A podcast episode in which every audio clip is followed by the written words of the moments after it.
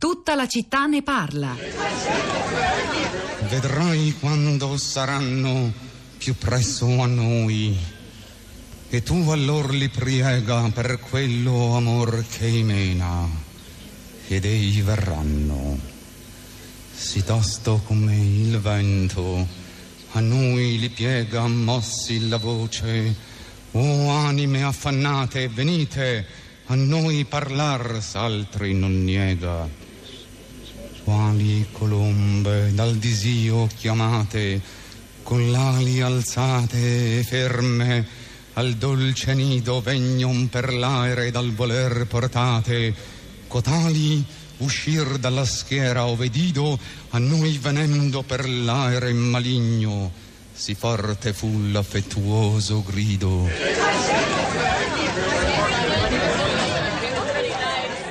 Era la voce inconfondibile di Carmelo Bene che eh, lesse Dante, era, eh, i versi che avete ascoltato erano, erano un pezzo da, dal, dall'incontro di Paolo e Francesca, e fece questa lettura Carmelo Bene per commemorare la strage di Bologna eh, dalla Torre degli Asinelli nel, subito dopo eh, la strage. Qualcosa ci ha ricordato questa mattina eh, Monica Nonno, ehm, di cui ha scritto anche qualche giorno fa sul Corriere della Sera Luca Mastrantonio, ricordando che si può eh, trovare ehm, questo, si può rivedere qualcosa, non tutto. È stato un caso complicato, interessante anche da ricostruire. Ci furono molte polemiche intorno a questa partecipazione, a questa lettura di, eh, di Carmelo Bene, però c'è un, un libro e un DVD, un cofanetto insomma insomma, di Marsilio del 2007 che raccoglie quello che, che, si, che si trova ancora oggi di questo straordinario Carmelo Bene e del suo Dante per le vittime della strage di Bologna. Florinda, buongiorno. Eh, Rosa, buongiorno, buongiorno alle ascoltatrici e agli ascoltatori. Dolore e commozione anche sui social network, sembra ancora vivo. Leggerò anche alcuni ricordi che eh, alcuni nostri ascoltatori ci hanno mandato su, su, Facebook con molto rispetto, li leggeremo. Eh, inizio leggendovi quello che ci ha scritto Marta, una ferita per la nostra Repubblica, un dolore che resta immutato, non dimentichiamo, resistiamo sempre. E Spartaco ci scrive, lavoravo a Milano quel giorno, mi fa un certo effetto che se ne parli ogni anno e ancora non si sappia la verità. Ho l'età per ricordarmi eh, anche del 12 dicembre del 69 e da lì in avanti, stragi su stragi, di cui ogni tanto una memoria come oggi, ma il vero, la verità no. L'aereo libico sulla Sila in concomitanza con l'Italia di Ustica, eh, società che è stata fatta fallire, me lo ricordo bene, con accuse di scarsa manutenzione, poi Brescia, rapidi di Firenze e Bologna, il vero no, mai. I nostri cosiddetti politici tuonano contro i depistaggi su eh, Giulio Reggeni come se la nostra Repubblica fosse uno specchio di chiarezza e democrazia e ancora si parla di Bologna, fra alcuni mesi ci sarà il ricordo di Piazza Fontana e così via. E poi appunto i ricordi, Liliana ci scrive terribile, terribile stare lì, vedere, sentire le urla, vedere il sangue, guardare lo scempio sui corpi di bambini, ragazzi, adulti e vecchi, una cosa che non potrò dimenticare mai. Autobus carichi di feriti trasportati negli ospedali e ricordo gli infermieri infermieri dell'ospedale maggiore che dicevano se vediamo un politico entrare qui dentro lo buttiamo, terribile.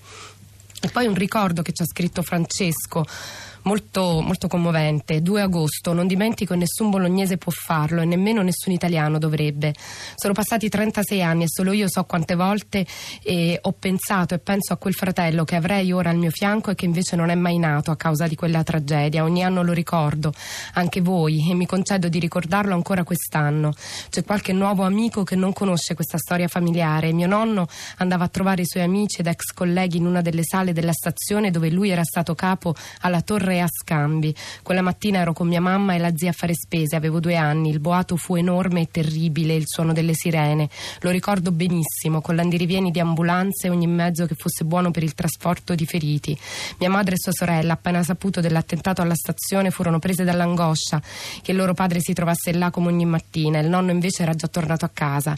I giorni seguenti furono tragici anche per noi. Lo spavento preso e il dolore per tutti quei morti si tramutarono dopo giorni di sofferenza nella perdita del bambino che mia mamma aspettava e la sera del 2, al ritorno dell'ospedale dove mia mamma era già stata ricoverata, restammo papà e io bloccati da un tremendo temporale che staccò il paraurti della macchina. Ho sempre aggiunto un 1 alle 85 vittime e penso che quella tragedia sia stata il mio primo incontro col dolore. Sono moltissimi, Florinda, i commenti e le testimonianze. Anche noi, o almeno io, avevo l'età per ricordarmi dove ero quel giorno. E mm, sono molti gli ascoltatori che lo fanno via sms. Allora c'è Gianni che scrive: Ero andato a Bologna per iscrivermi al DAMS e la sera tornai a Firenze con un'amica. La mattina dopo leggemmo il giornale, rimanemmo senza parole, non ci pensavo. La vostra trasmissione mi ricorda quella mattina dopo. Ora mi viene la pelle d'oca, ma quel bel periodo pieno di aspettative, il caldo di quei giorni, il viaggio poi verso le vacanze all'Elba e c'era gente che tramava. Eh, Maria Pia scrive 1980, quella mattina sono passata dalla stazione con un treno precedente da Roma, direzione Milano Lago Maggiore, 36 anni fa. Quando poi sentì la notizia rimasi turbata e sconvolta pensando che vivevo in una repubblica democratica. Ancora Daniela, ricordo l'impressione terribile, la notizia del 2 agosto 1980, ricordo anche che in quegli anni Italicus e altri fatti, che quando prendevo un treno pensavo speriamo bene. Ludovica, Gabriella e Antonio, buongiorno, ma cominciamo con eh, Ludovica. Buongiorno. Ma sì, io mh, dicevo nel mio messaggio qualcosa mh, rispondendo alla questione della paura di cui Lucarelli aveva appunto detto che era la stessa paura. Io non la sento così, proprio non l'avverto così e penso che non sia avvertita così, nel senso che questa nostra che abbiamo adesso del terrorismo eh, jihadista è una paura molto meno circostanziata, ho scritto, cioè molto più mh, vaga, cioè molto... Mh, la paura che avevamo allora, io ero molto piccola però me la ricordo, era una paura che derivava da un, da una, da un le brigate rosse, cioè c'erano, quello era un, un terrorismo fascista, insomma nero, però in generale c'era la paura del terrorismo, era politicamente molto precisa ed era eh, simile eh, insomma, alla nostra cultura, invece questa è una paura che deriva secondo me da, da valori che sono estranei a noi, completamente estranei e proprio su questo che secondo me poi i, i terroristi, insomma, mh, questa cosa sta l'effetto che ha, per cui poi si fa di ogni erba un fascio e si pensa che eh, tutti gli islamici sono terroristi, proprio a partire da questo. Eh, Ludovica, grazie. Riusciti... Mm, Carlo ah. Lucarelli in realtà ha cercato di fare mh, mm, alcuni distinguo, poi magari riascolteremo anche noi le sue parole nei podcast che ogni mattina eh, pubblichiamo. La, la paura è sempre lo stesso sentimento, ma ricordava anche Carlo Lucarelli, ci sono delle coordinate eh, storiche e politiche soprattutto che la rendono eh, diversa, più che quelle valoriali forse. Eh, Gabriella, buongiorno. Gabriella, ci sente? Sì. sì. Voi mi sentite? Forte e chiaro, prego Gabriella. Eh, eh, io sono qui che ancora, scusatemi, sono commossa e vivo ancora questa situazione, diciamo, che rimane nella pelle, per, credo, per sempre, per chiunque viva una, una situazione di strade e sopravviva fortunatamente. E cioè, col tempo mi sono sempre chiesta, ma come può? Chi fa una strage?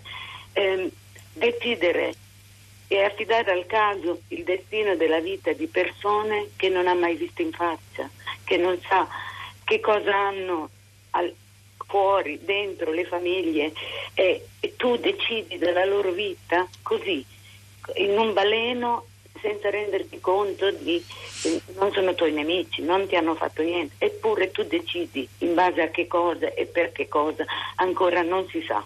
E questo è terribile. Io ho avuto la fortuna e eh, ancora dico, il caso ha voluto salvarmi e non era il mio momento in quel momento, ma non è giusto per le persone che invece hanno ehm, così inconsapevolmente vissuto eh, una tragedia familiare terribile ehm, che, che resta ancora appunto giustamente nella storia. Per le 85 vittime della strage, 200 feriti tutti i loro familiari e la comunità aggiungo. Grazie Gabriella per eh, le sue parole emozionate. Florinda. E delle riflessioni sul terrorismo e sulla memoria. Cristian ci scrive la strage di Bologna è stato l'evento di svolta, non certo l'unico ma il più forte per sconfiggere il terrorismo rosso e nero in Italia. Com'è possibile replicare gli stessi metodi per l'attuale terrorismo internazionale? E poi Nino, una riflessione sulla memoria. Le vicende tutte raccontano la provenienza e l'eredità dei popoli, due facce di una medaglia, quella della storia. Ed è da ritenere indispensabile l'ambivalenza culturale in quanto memoria per la conoscenza e eredità per responsabilità di rinnovamento.